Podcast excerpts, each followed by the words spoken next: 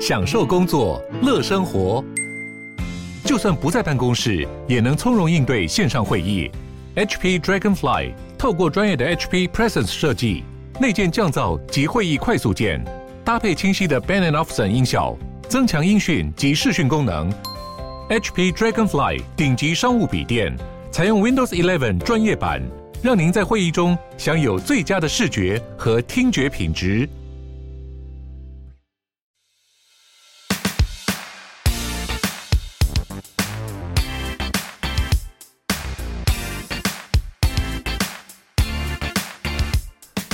Hello，大家好，我是 Sean，际遇的共同创办人。际遇是一个专业的房地产租赁公司，我们的服务包括包租代管、代租代管、不动产租赁以及空间规划。在服务客户的过程中，我们发现说，大家其实还是对房地产的知识是非常陌生的。因此，我们创立了欧本豪斯这个平台，希望可以透过我们平常的实务经验，把很多的专业房地产知识分享给大家。所以，如果你对房地产也很有兴趣的话，欢迎你们追踪欧本豪斯，也追踪我们的公司际遇。诶，那我突然有想到，就是说，像软装能不能去克服关于像有些房子，我们有时候看到房子格局本来就怪怪的，譬如说有些你看过那种手枪型格局啊，有啊有有老二型格局，对对对，对对，对真的真的有真的有看过，真的有看过，就客厅在中间很长，两个房间在左右下角的，对对对，就这类就是类似这种奇怪的格局面，像有时候呃。统包或设计师他会用故意用一些方式去把它遮掩掉，嗯，比如说做一个门啊，可能里面是一个很奇怪形状的更衣室，但至少他把房间看起来是方正。之类，嗯，像软装，你们怎么？你们觉得有什么方法可以？应该说怎么去克服？对，克服这种先天不良的本来不好的状况。嗯，我们其实我们的客户如果真的碰到有棱角的，对，然后他是要自住的。那我们就可以用柜体或者是大型家具，然后去做微调。嗯，比方说我们有碰过，就是他的家就是是一个体，有点像是呃半半椭圆形好了，它是。它的状态就是太酷了吧？对，飞碟屋吗？因为有一些是有点弧度的，对。那它其实以前大家可能会买家具，可能十年前的时候，长辈买家具就会是哎直直的家具，然后就两组变成 L 型。那它的后面使用空间就很长积灰尘啊等等。但因为现在其实定制家具是一个就是方式，所以我们就可以帮客户去确认，哎，你的家具需要什么样的弧度，或者是搭配的组合，那它就可以。把它的那些就是棱角的空间充分利用，对，它就也不会积灰尘。哎、欸，问个智障问题，弧度怎么量啊？就是就是，你懂我意思吗？弧度要怎么去量？你要怎么去确定你的定做家具的弧度跟你的墙壁的弧度可以吻合？呃、这是有什么方式可以量的吗？嗯、呃，我们通常如果是定制家具，它要有一个弧度。我们通常的状态是，你可以透过打板。或者是家具设计师，就是到现场的时候，他会去确认它的弧角，他们会用机器去量，哦、所以他们会去量出，哎、欸，它差不多的弧度是多少？但是以状态上来说，房子的弧度，它可能，比方说。它是一个倒四十五度角好了，然后半弧形，但是家具它可能就会抓，就是它的弧形再小一点点，能符合放进去的需求。不会百分之百一样。对，没办法百分之百一样，但是它因为它的墙壁跟沙发可能还是会空，比方说一公分，或者是空，比方说两公分，让它可以皮。如果是真皮，它就需要散散气的，对对对，所以它的弧度还是会去做打板的动作。OK，对，所以有一些家具如果是真的。特殊造型，他们是会请木工师傅去做打板的，哦，对，或者是用机器去量它的那个弧度，嗯嗯，对。你觉得呃家就是像刚刚有提到，就是用家具去掩饰，就是一些房子先天不足的格局的部分。你觉得家具的挑选对于软装好与坏有的重要性高吗？就是我觉得家具的挑选的好与坏在于。客户他对于这一间居住的空间来说，他的使用的时间跟功能，嗯，比方说我们比较常遇到的就是。像刚刚提到的费用好了，对，比方说你是出租，或是你可能短租两年，甚至是我也碰过，可能客人他自己住两年之后，之后要出租，嗯，那他想要用的家具的品质跟价钱就会相对来说是比较低的，是，因为他会觉得，哎、欸，我的我的只是之后要出租，不是自用，对，所以他买的家具可能一张桌子，嗯，可能三千五千，但是自用的客户他可能会觉得，我要住在这边八年十年，我希望我的。就是我的桌子是好的实木的，对，然后也不要就是我坐上去会摇摇晃晃，嗯，因为组合家具比较容易的是，它如果是那种比较薄的板子，然后螺丝的螺牙的部分如果没锁好，它很容易会晃，对不对？然后你是说像 IKEA 吗？对对对，IKEA 真的要看师傅，对啊，对，就是你如果没有锁好，它就很常会晃，对，那它如果晃的过程中，它可能就觉得哦，就是我要在这边八年十年，所以他就会买品质好的家具。它的好的家具的定义在于可能组装师傅，然后或者是家具厂，或是它就是一体成型的，有可能。嗯，对，所以它的状态就会变成说，我觉得品质跟它的使用的功能还是有差。对，了解。我想问培培一个问题哦，就是呃，我们通平常挑选家具，那最常了，大部分有些人去 IKEA，那很简单，那个家木都在那里。但我也蛮爱逛那种老家具店或者是怎么样。那我们怎么去判断这种呃比较特殊家具到底它的品质是好还坏？哈，这个有没有一个比较简单可以跟听众大概讲的方法？你说老家具吗？对，老件或者是那种原木型的，有的像嗯家具街那种，可能就是真的比较差，但有的是比较特，我我像是。呃，民权东路下内湖之后，呃，下那个民权大桥下去，右手边有一间专门在卖很旧的家具，收，掉了。对，他好像是搬家还收掉了，哦、现在不在那。对，我我但我大概知道你说的。对对对，像那种进去一览无遗一堆，然后价格有的超贵，有的超便宜，但我根本不知道怎么去判断好还坏。我觉得比较多的状态是，你要确认它的是收藏价值还是使用功能。因为如果以就是老，我们会说老件好了，这类型的家具，如果它是老件，有一些人会有收藏价值，所以即便它摇摇晃晃，他也会去采购。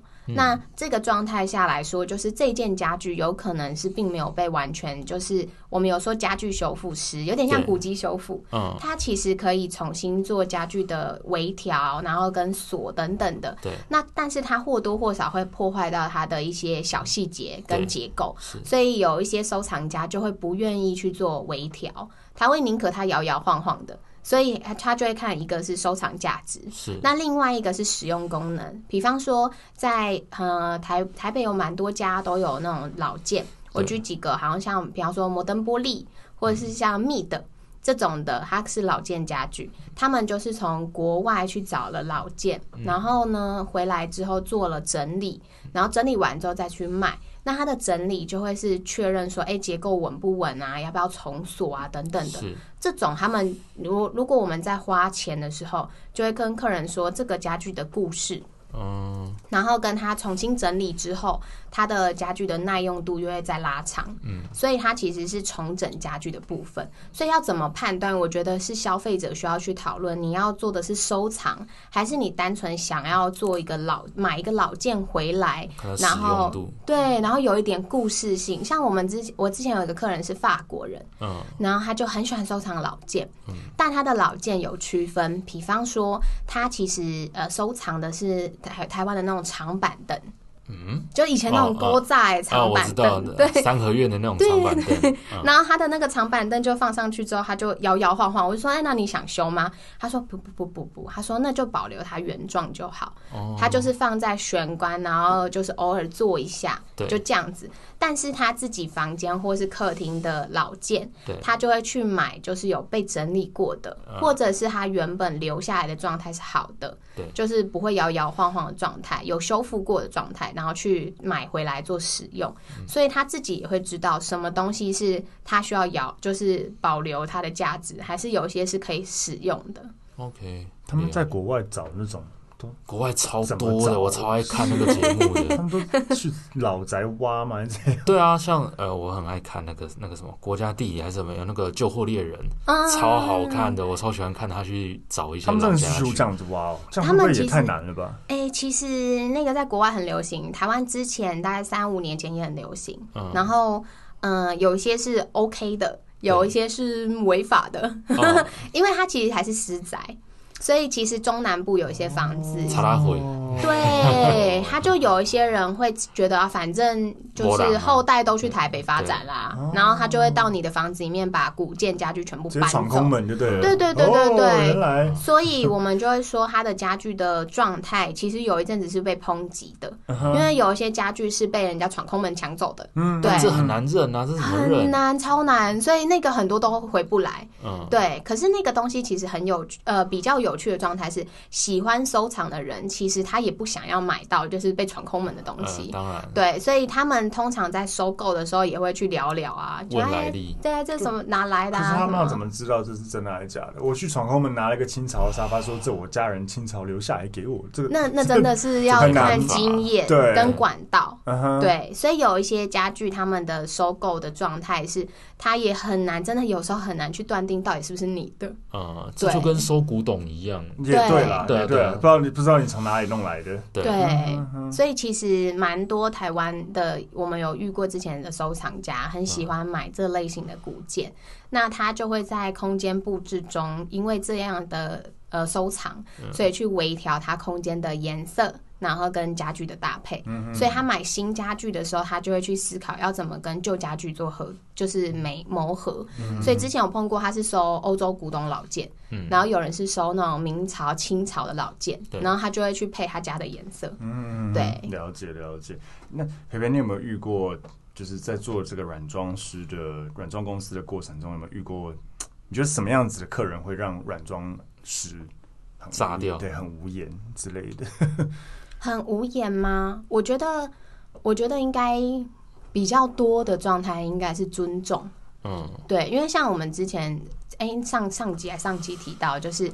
很容易，嗯、呃，有一些屋主会觉得你就是挑挑东西，对。但是当然这个状态有慢慢缓和下来，是，所以他们就比较尊重软装师。嗯、但是有一个状态就是很常会是，哎、欸，你聘雇了软装师来帮你挑颜色、设计，然后挑家具，嗯、但是屋主本人其实就有自己本来就想要挑的，对，然后他可能就是你帮他配了，我有碰过一个客人，他可能配了颜色，然后他可能就调了二三十次，对。可是那个东西的状态是，他我觉得他的不确定性或犹豫不决，反而不会让软装师生气。嗯，对，因为软装师都能大概理解。嗯，但是最重要的就是尊重。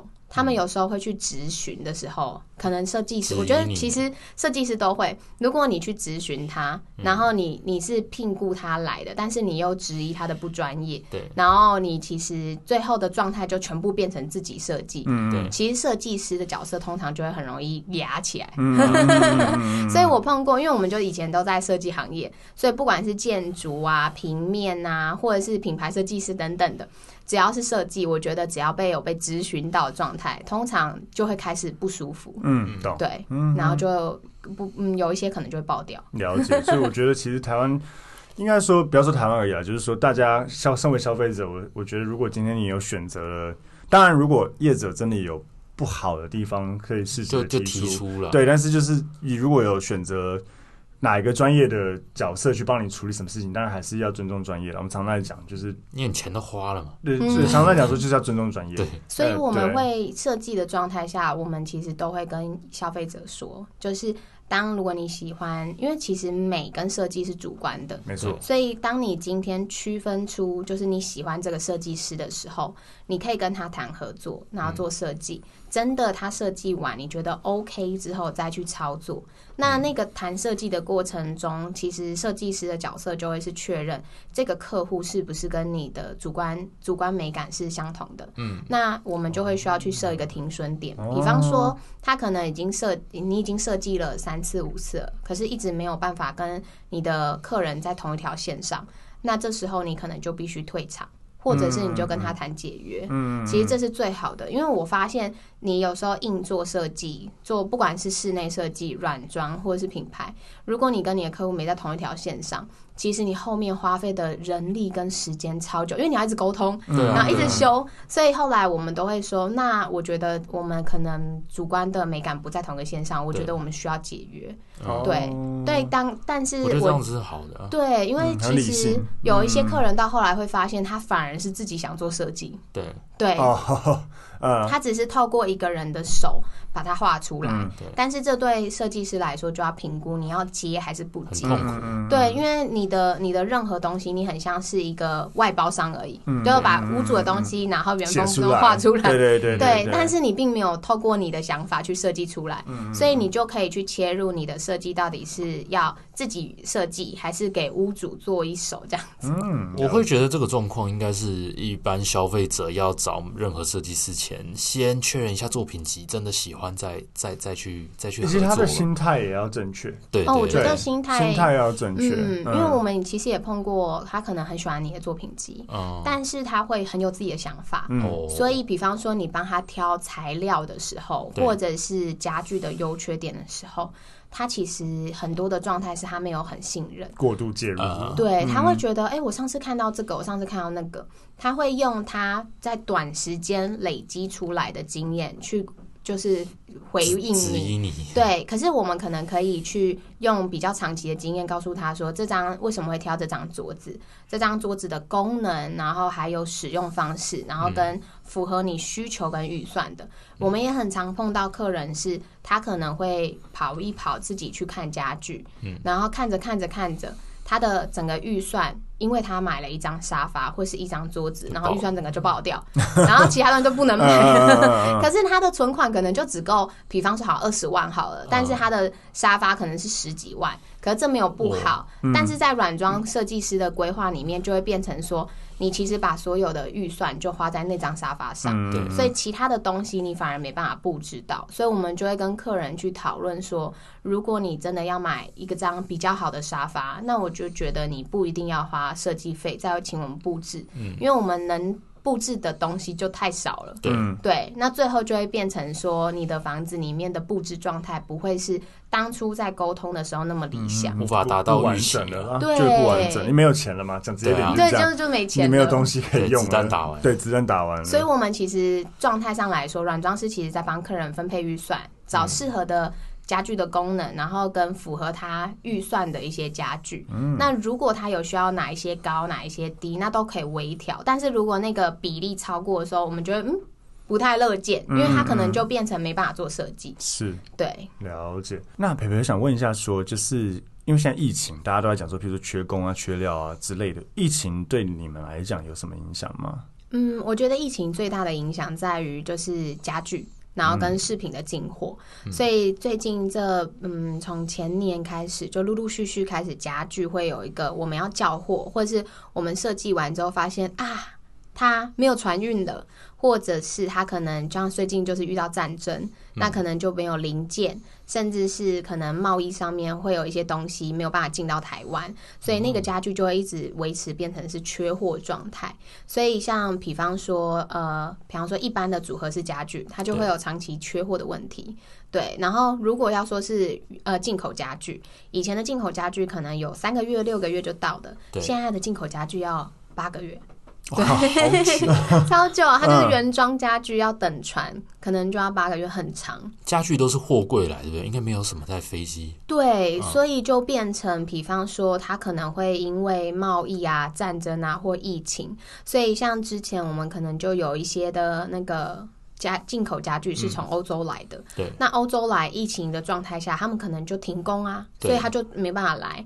然后像有人可能会叫，比方说日本，或者是比方说越南，还有可能是大陆。那最最有有的状态就是有很多台湾的家具店，有些零件是跟大陆叫的。哦、那比方说它封城了，或者是它港口被关起来了，一等就对，然后。因为疫情影响，就无限等待，对，不知道什么时候会出来。嗯，我们可能年初定个柜子，那可能就要到，比方说，呃，一月订，可能四月才来，或五月才来。但以前其实是很快速的，嗯，所以这就导致了，因为疫情，所以软装就会变成说，它的最后结案的时间会变成一个不确定性，或者是常常在结案的尾声的时候，要突然再去补足那件家具。嗯哼，对，费用有差吗？就是因为呃航运嘛，航运贵。